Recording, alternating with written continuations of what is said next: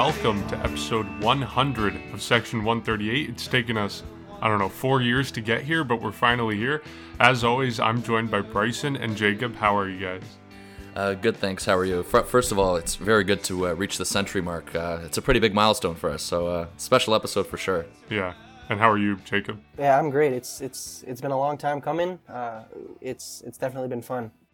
Well, this week we were going to do a special episode and then we decided, you know, we're kind of rolling with everything happening in free agency. Of course, lots of lots of news this week with a couple of guys that the Blue Jays were interested in signing. Um, so we decided just to keep things going, keep talking about um, you know, free agency, everything that's happening with the Blue Jays. So uh, we'll start things off with what we heard just a couple hours ago from Ken Rosenthal. He reported um, or suggested that the Blue Jays might be interested in not only signing George Springer, but also signing Michael Brantley as well, because the two are very strong friends. And we've seen the Blue Jays interested in Springer. We've seen them interested in Brantley a couple months ago, but we've never seen um, both of these rumors kind of intersect in the way they're intersecting now.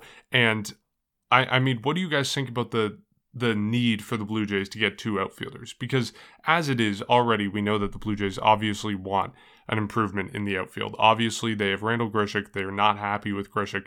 But if they got Brantley and Springer, that would mean you know, taking away at bats, taking away playing time from guys like Teoscar Hernandez, guys from like Lourdes Gurriel Jr. Maybe if you slide Brantley into a designated hitter spot, you're taking away play from someone like Vladimir Guerrero Jr., depending where he plays, whether it's mostly at first base, mostly at designated hitter, or split between the two. So it seems like this might be a good idea on paper for the Blue Jays, but it's a little bit flawed in the execution in that it could pose problems on the field. So, what do you guys think about this report from Ken Rosenthal?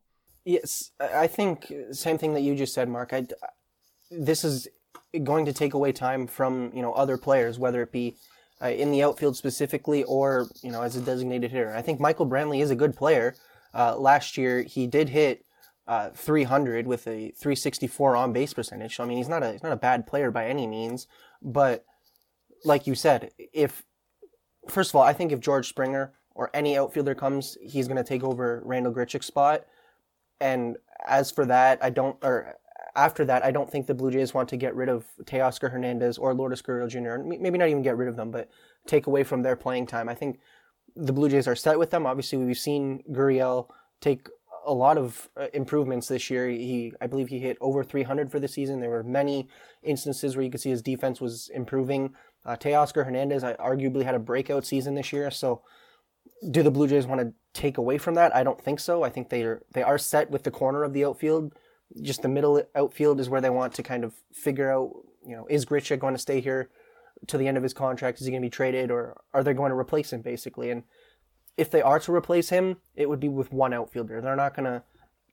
I don't think they want to have four permanent outfielders that they kind of uh, that they switch between and they they rotate through. And uh, just because there's only so many games, and obviously 162 games, or even whatever the the league wants to do this year, there's you know there's time to fit them all in. But I I really don't think that that's the right thing to do. You either get one outfielder, or if you get a second outfielder, then one of them is gone. Or like I said, maybe a uh, backup slash uh, kind kind of a not not necessarily a backup, but they, they kind of switch between every other day, or they they want to go kind of match up. Say this guy's good against lefty, so he's gonna hit, or something like that. But I just I don't like that. I, I want to see Teoscar Hernandez and Lourdes Gurriel Jr. in the corner, and then Michael Brantley is a good player. George Springer is a good player, but I don't think that they would get both of them. I think it would just be one of them.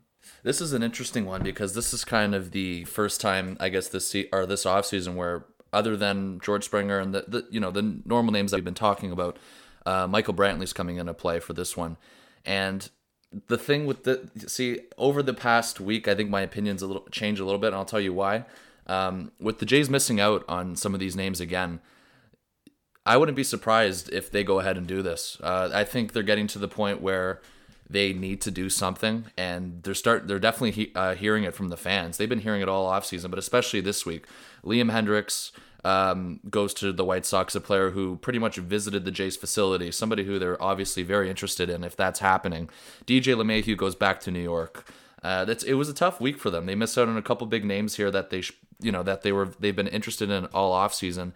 And you're starting to get to that point now where you're starting to wonder if they may come up empty handed. And it was a discussion that we had early in the offseason. And I pretty much, I, I remember saying personally that it was a discussion to save closer to the end of the offseason to see how this pans out. And the way it's looking right now, it's not looking too good for the Jays, but they still have some options. But the reason why I think that they can easily do this is for that reason alone that they may be tempted to be aggressive to make a move. And Mark, you were the first one out of all three of us to mention that possibility that you were worried about just the Jays getting too aggressive, but um, and then we were discussing how they could easily be aggressive without you know going o- overboard. But you know, signing someone like Michael Brantley first of all, and if you're bringing him and George Springer to the Blue Jays, then that immediately complicates something. And there's no question in my mind. Then you make another move, regardless if it's a trade or you you you do something because the way it looks right now on paper, and these were out, outfielders as well who were, I guess, spent time with the Jays last season and who are under contract for this season.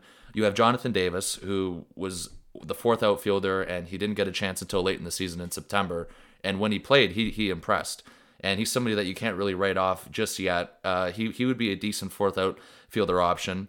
Uh, Derek Fisher still hanging around. I don't know how much that's gonna you know, I Derek Fisher, obviously not all of us are sold on, but he there's no way that he cracks the the roster uh, coming out of spring training. Randall Grichuk, you have Lourdes Gurriel Jr., Teoscar Hernandez. Those are the big three. And if you bring in George Springer, that alone, without bringing in Michael Brantley, that already crowds something, and there's definitely a move that has to be made. And if you bring in him and Michael Brantley, then it's just almost inevitable that you, you got to move somebody. You, you can't hold on to all these players and crowd that uh, that roster with that amount of outfielders. But Michael Brantley is very uh, very good. He was pretty much he spent majority of his season with Cle- or sorry his career with Cleveland, and the past two years he's been with the Astros. And the past couple years, uh, he, it seems like he's you know found an extra gear again. As he had a couple near the end of his Cleveland days, other than 2017 2018. He's been an All Star uh, both of those seasons, and for the past three seasons, 2018 to 2019, he was an All Star as well. But before that, there was a few seasons where he. Uh, I guess dropped off a bit in numbers, but his numbers have always been good. And uh, when I mean drop off, I mean barely. And then, of course, uh, the past couple seasons he spent with the Houston Astros, and with Houston, he's been uh, lights out, and he's been phenomenal. He was an out, he was an All Star in 2019, like I mentioned beforehand. And uh, last year as well, he played 46 games. He had an OPS of 840. He was another one who put up solid numbers uh, last year. Take away from it what you want in a 60 game season, but it's just consistent to what his career numbers are. And if you bring in Michael Brantley and George Springer, that uh, definitely creates some problems. But that's why I do think that if it's possible that the Jays could potentially do this because of the reason alone of them being or wanting to be aggressive in free agency, just because of these names that they're starting to miss out on. And the options are still there, don't get me wrong, but the names are starting to fade very slowly with these players signing elsewhere, such as LeMahieu, Hendriks, um, and among others who the Jays have been interested in. Yeah, and just to reiterate, Ken Rosenthal wasn't reporting this as like a solidified thing that the Blue Jays are trying to do. He was just kind of bouncing ideas off of people and seeing, you know, could this be a potential for the Blue Jays? And but to what you were saying, Bryson, like Michael Brantley is really good, right? Like the last time he hit below 300 was uh, a couple years ago in 2017, and he hit 299, right? So he's a really, really good hitter. So he's not the type of guy who's going to be, you know, a backup outfielder, a fourth outfielder, a guy who's maybe getting in the lineup DH every couple of days. That's not who Michael Brantley is. Michael Brantley is going to be a starter. So it's a little bit weird that the Blue Jays don't have space for him. Already we saw people before when you know they're originally interested in outfielders like JBJ, George Springer, Michael Brantley. People are questioning like shouldn't the top priority be pitching? Like you don't have a lot of room um, in the outfield unless you trade someone like Randall Grichuk, which we assume is part of the Blue Jays' um, long-term plans. So to me, it's like you said, Bryson, you need a trade to make this work. Already getting George Springer was a, a stretch if you add Michael Brantley into the equation, there's no way you get out of this without trading Randall Grichuk plus maybe someone like Lourdes Gurriel Jr. or heaven forbid Teoscar Hernandez. Um, but even if you're trading one of those guys, it's like they just came off of the best season of their career, right? Lourdes Gurriel Jr. hitting 300, Teoscar Hernandez hitting a bunch of home runs, winning a Silver Slugger award. They just came off amazing seasons, so I'm not sure the Blue Jays are ready to trade them or willing to trade them because of the performance they just put up. So to me, this is a little bit of a stretch to make it work. Um, and I, like I said, I, I don't think it's going to happen. Um, maybe Bryson, they do get a little bit too aggressive as we've been saying for the past couple weeks, um, couple months. Maybe they get nervous. They're scared they're going to miss out on guys. They see this as their opportunity to get a big name in George Springer and then a little bit of a bonus in Michael Brantley. But personally, I don't really like this idea. See, that's the big thing that I'm noticing. None of us really disagree that Michael Brantley or George Springer are good players, but you know, you kind of go back to that old saying: if it isn't broke, don't fix it. You know, the Blue Jays arguably want to slash should replace Randall Grichuk, but they don't need to replace anybody else in the outfield. As you said, Mark, uh, Teoscar Hernandez and Lourdes Gurriel Jr. had some of the best years of their career last year, and I think they are solidifying themselves as borderline stars. And you know, if you want to replace them with a guy that you know arguably is still a very good player, but it just doesn't really make sense because you have already guys that uh, that can take that role. And I think that's similar to the whole uh, uh, Francisco Lindor conversation, where you know the Blue Jays could benefit from him, but they already have guys that can take over that role. Yeah, there's it's it's been I don't, I don't know I'm, I don't know how I currently feel. I want to get your guys' updates because there there was a lot this week. I guess that um, connects to the Blue Jays just because of the players they've been interested in. But uh, I, I just I want to get your thoughts, guys, on yeah I don't know your current optimism for getting George Springer. You know, there was the report yesterday that he apparently prefers to play close to where he's from in Connecticut, and of course, New York is closer. Uh, but it's still based off of what we know. It's still going to be the Jays and the Mets as the the two front runners for George Springer. Nobody else has kind of stepped in yet.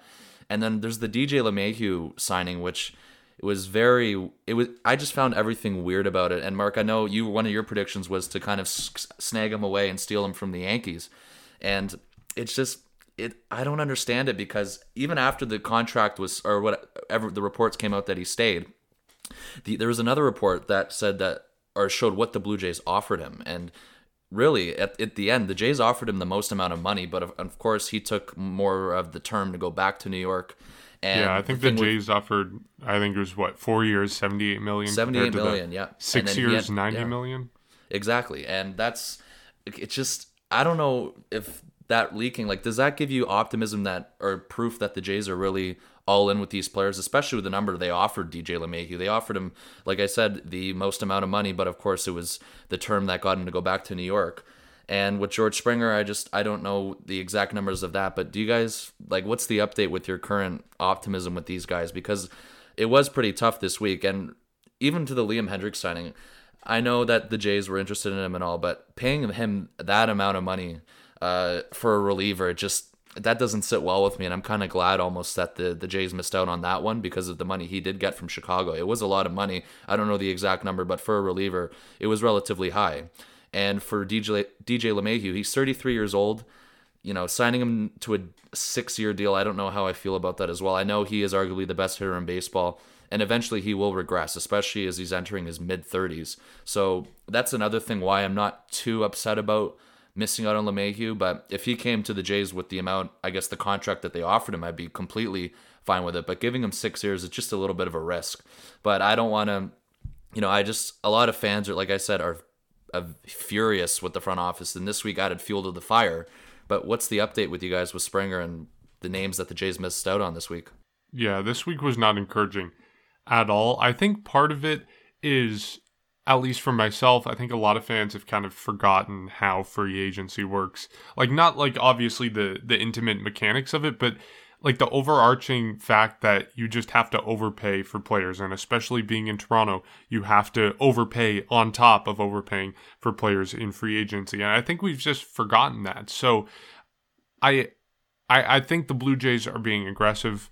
Um but I think our appetite in that, you know, we we miss out on Hendriks, but then we say, oh, well, we didn't want to give him $54 million anyway. We miss out on DJ LeMahieu, and then we say, oh, we didn't want to give him $90 million anyway, even though the Jays offered a higher average annual value to him. I I think we've just forgotten that you have to pay more than these players are worth.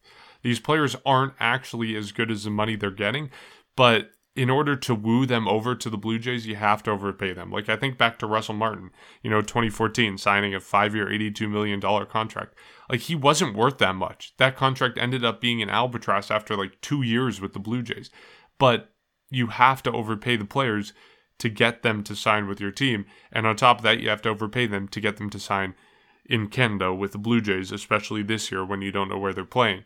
So I it's frustrating to see this happen, especially when you think, oh well, Hendriks didn't deserve that much. Oh, LeMahieu didn't deserve that much. Oh, you know, Lindor, well, we didn't want to sign him to a big extension anyways. But I think, at least for me, I'm trying to to think of it differently. I'm trying to think, well, you know, if you want these players, you have to pay that amount of money. So yes, I am getting frustrated with the Blue Jays at this point. But again, like only 11 of the top 40 um, free agents are off the market. There's still so many guys out there that the Blue Jays can get, and so many of the guys that they're interested in, right? Only one of the top four is off the market. There's still got Realmuto, who apparently it's only down to the Phillies and the Blue Jays. Still got Trevor Bauer, who apparently the Blue Jays are um, strong contenders for. Uh, so yes, I'm frustrated, but also I'm, I, I, I, I don't want the Blue Jays to overpay. So I'm, I'm conflicted in where I am in that you know, I see how much these guys are getting. I'm glad that the Blue Jays didn't give them that much, but then at the same time, I'm frustrated they didn't sign them. Yeah, it's it's the exact same. You know, it's it's unfortunate uh, the fact that the Blue Jays, you know, kind of have a disadvantage being in Canada.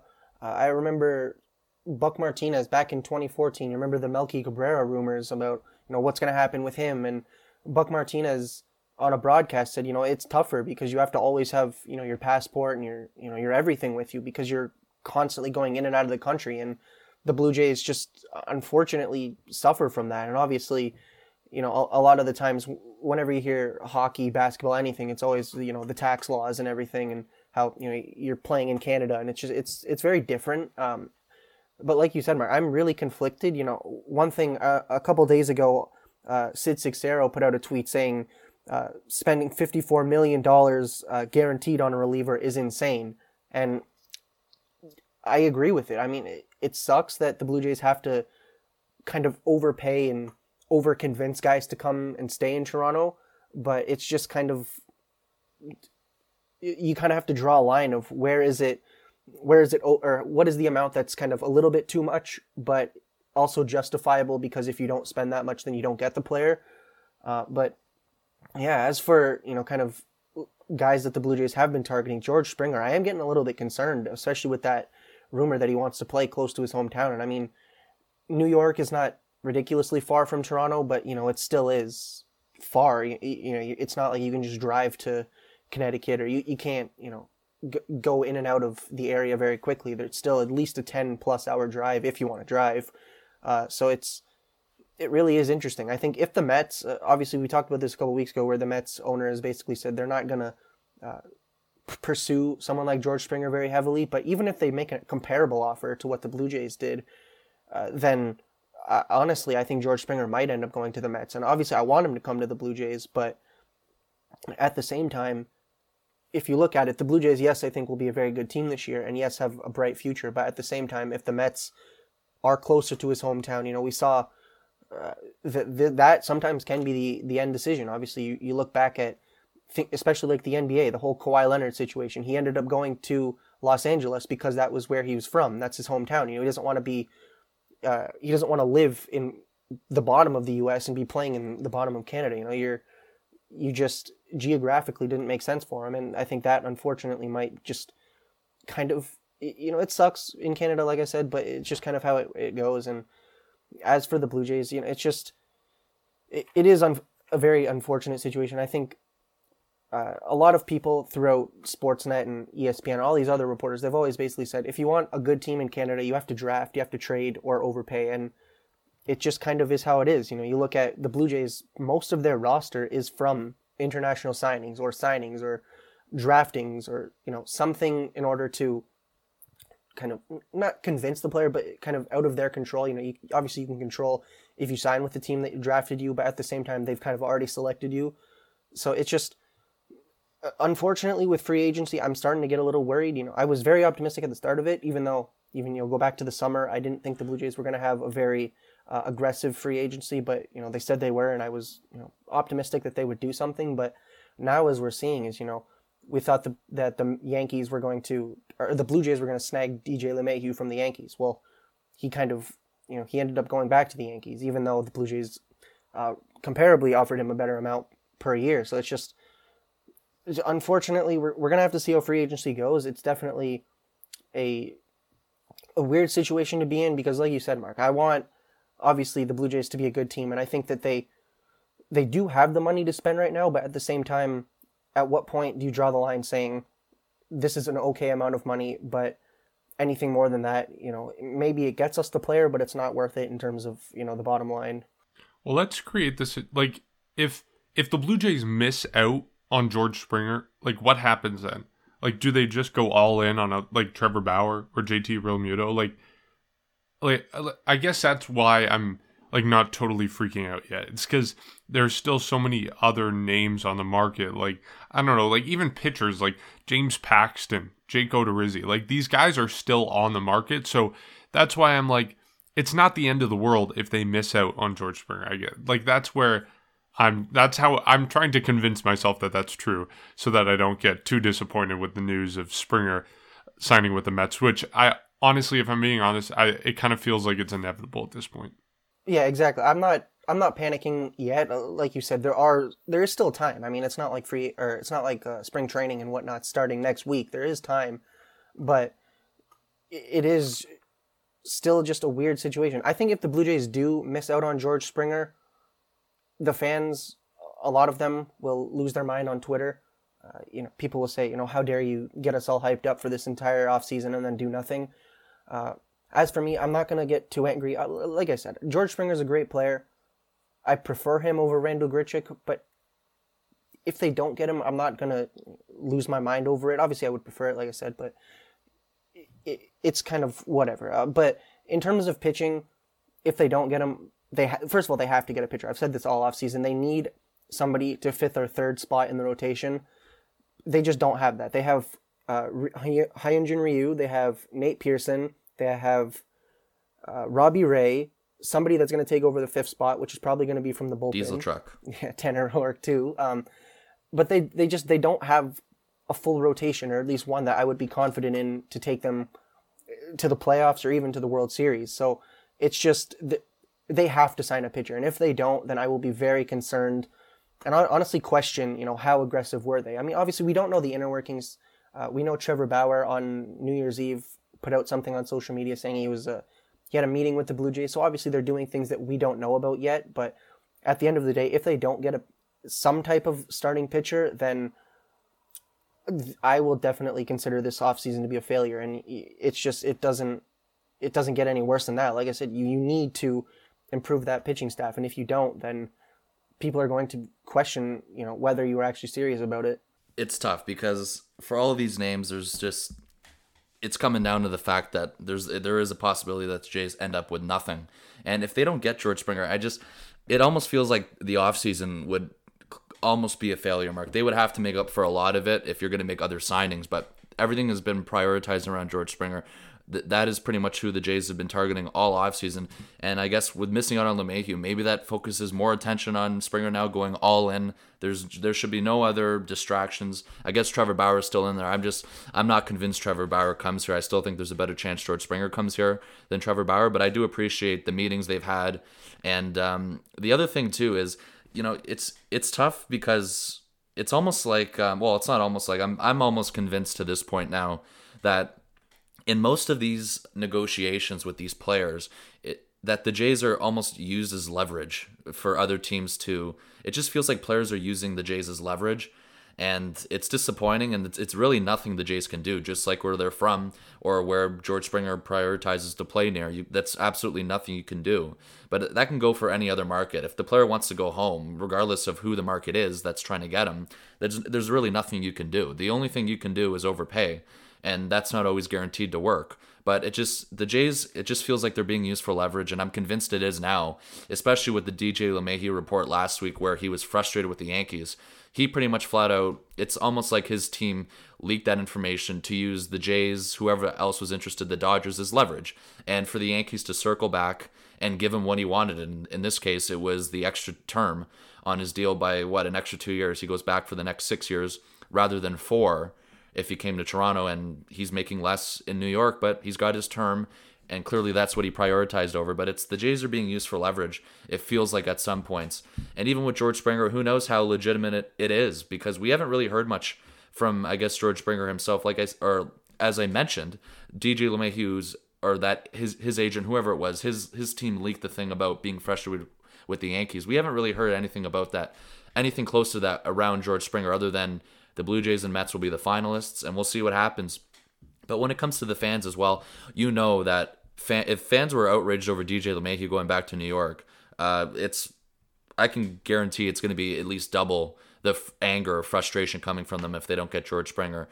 And the one thing too is, I guess with this week and the signings and DJ, DJ LeMahieu and Liam Hendriks, it's almost like the fans ignore the term and the dollar. It's it's it's more it's it feels like it's more them just wanting to sign someone rather than, I guess, what makes the most sense and for paying a reliever X amount of dollars, and it was $54 million uh, for Liam Hendriks. That just, it doesn't make sense. It feels like fans are more worried about just to be able to say to people or to themselves that they signed somebody. And that's, that's where I think they're wrong. And for George Springer, that's why if, if, if he goes to the Mets, it's, it's not going to be a good scene with the Blue Jays. They're feeling the heat now.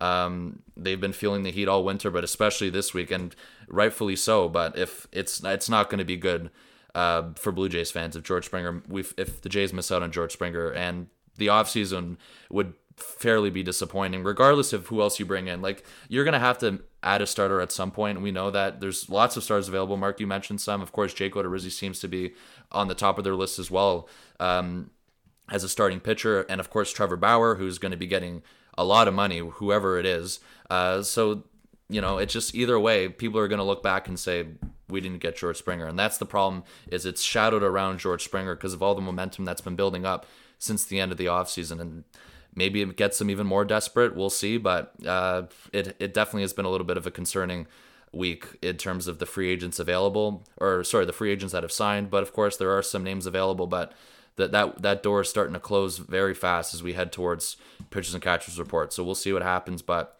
you know, all you can do at this point is just hope that they can win over George Springer and outbid the Mets or pay him more or whatever it is. He chooses the Blue Jays over the Mets. That's what you have to hope for.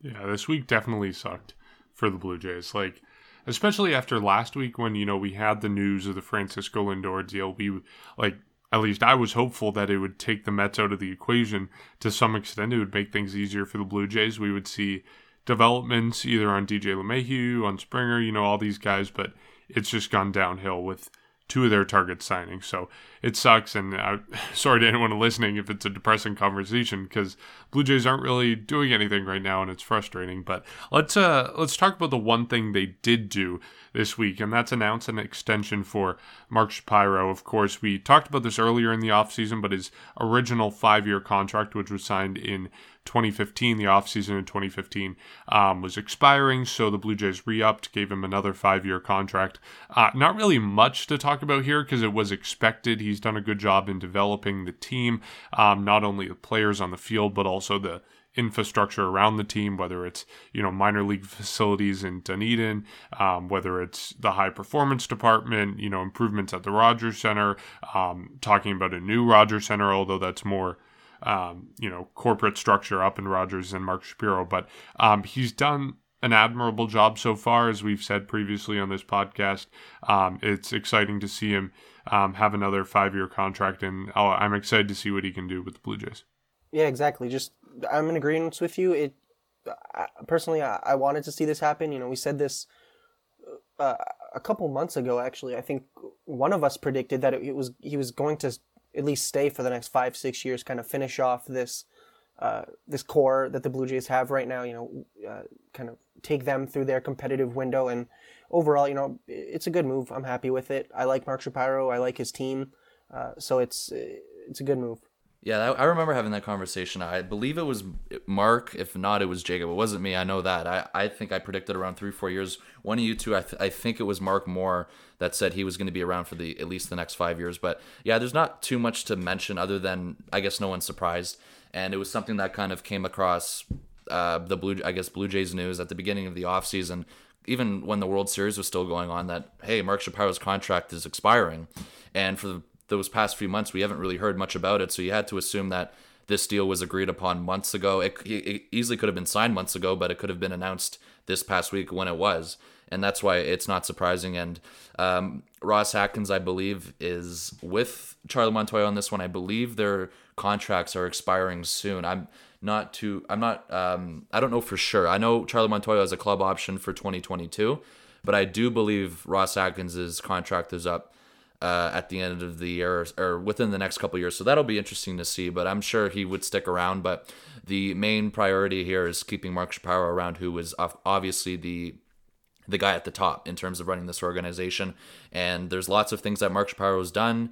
Uh, the spring training facility has been upgraded. Of course, the new ballpark has been mentioned, and that seems to be something that's going to come across, I guess, down the line now or down the road because of what's been going on with the pandemic. But not surprised, and um, I'm happy he's back. I don't, you know, going through and searching for another top executive would not be ideal if, if uh, he's been here, I guess, for the next or he was here five years ago now. He started in 2016. Just it, it wouldn't feel like an ideal situation to be looking for a new uh, president and CEO at this time. So good, good to know that he's back, and not surprised and get George Springer, please. That's the one thing. It'd be great for him to celebrate his new contract by Ross Atkins and him uh, signing George Springer. That'd be incredible.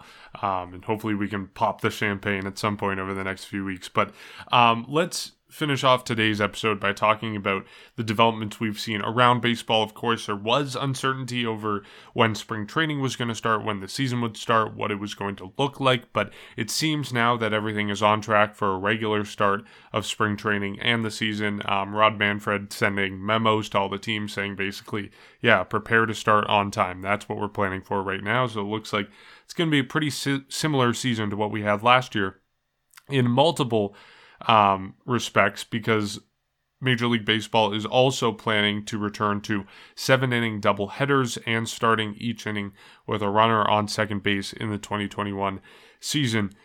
Um, this was, of course, originally designed for last year when we had the condensed schedule, when we had a lot of pressure on teams to, you know, through 60 games, two months to, you know, ride through it, get your pitchers through it. I do not like this returning for a full regular season. Um, I think last year things could be changed. We were living through unprecedented times, and seven innings for a doubleheader, sure. Ending games as fast as you can, sure. But doing this in a regular season, I do not like at all. I don't think it benefits really anyone. I don't think it's a positive in any respect. I'm not happy with Major League Baseball's inclination to do this. Who knows whether it actually happens, but um, the fact that they're even discussing it, I'm not happy with. I'm going to be completely honest. I don't mind the seven inning double headers just from uh, from the side of 18 innings for me personally. I don't know about everybody, but 18 innings in one day is a lot to watch, and and I like to watch. But Like, you know, but that's baseball. Like baseball yeah, is nine enough. innings. I don't know. It's just one game. Like, if it's a you know two three hour game, I'm perfectly fine with, and I enjoy it. But you know, even last year, you know, if it was the summer, and I mean, I wasn't too busy with all the the COVID restrictions, but you know, normally, if say there's a game on at 1 p.m. and then they also play at four, from like 1 to 7 p.m., you know, there's got to be a time where I'll have something to do and I can't watch the entire game. And obviously, you know, that's different for everybody, but I'll just be honest. I, I don't mind it. I mean, I, if if they go with seven inning doubleheaders, nine inning doubleheaders, then you know I'll I'll support and I'll you know be happy with whatever decision. But seven innings, I I don't know. I don't mind it. Uh, the only thing that I don't like is the fact that the the extra inning rules have kind of continued. Uh, we we didn't see that in the playoffs, which was my biggest concern last year. Uh, in from the regular season into the playoffs, and I'll be honest, I don't like the decision carrying over.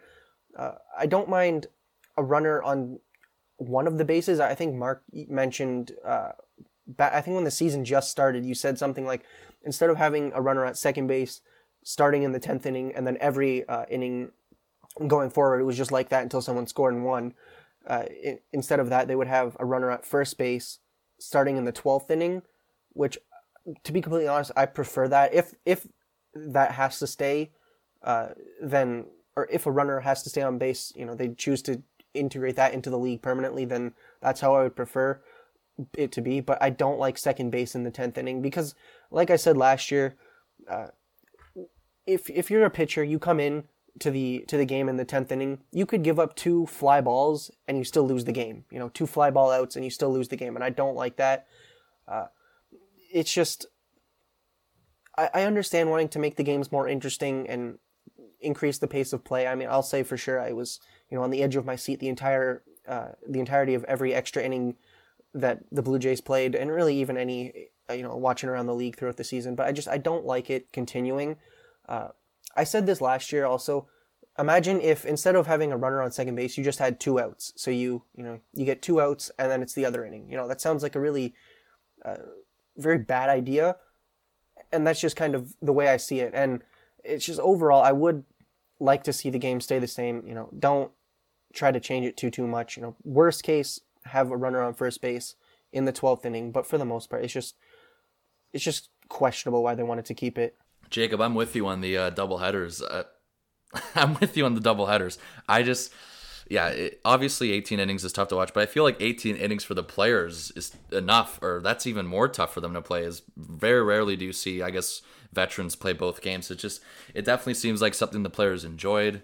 And Mark, I'm sorry, but I just either either way though, let me just point this out. Either way, it doesn't really affect me too much. If they play set like I'll, I'll, i can tolerate 18 innings. I know most people or some people can't but i can the seven innings doesn't bother me too much.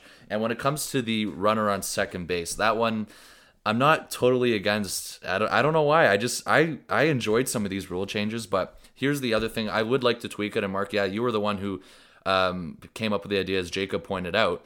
I would like uh, 10 11 maybe one inning or two innings regular extra innings and then if it keeps piling on then you go to the rule where you start at second base or whatever it is. And jacob you were saying how you can you know potentially win a game getting two fly ball or a pitcher can lose a game sorry getting two fly ball outs. Um, the only thing i can ar- argue against that is the other team has the exact same opportunity as you.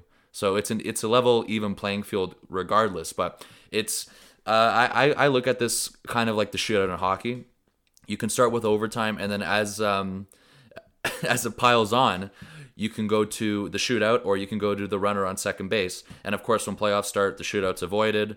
You go continuous overtime in baseball, you go continuous extra innings. So I, I do like that idea, but it doesn't look like they're going to go along with that. Uh, they're just going to start the 10th inning off with the runner at second base, which that if that's the case, then I don't agree with it. But I, I kind of like the idea, and hopefully one day they progress or trend towards that um, in terms of that. But there's other rule changes that I guess are still in negotiations. There's the universal DH, which I guess players want to return, but they still have to work that out with the um, the owners and the players. And that would be first of all, I really enjoyed the Universal DH as well in 2020. I don't know about you two. I think Mark, you were kind of more against it. I know Jacob, you liked it. I'm pretty sure.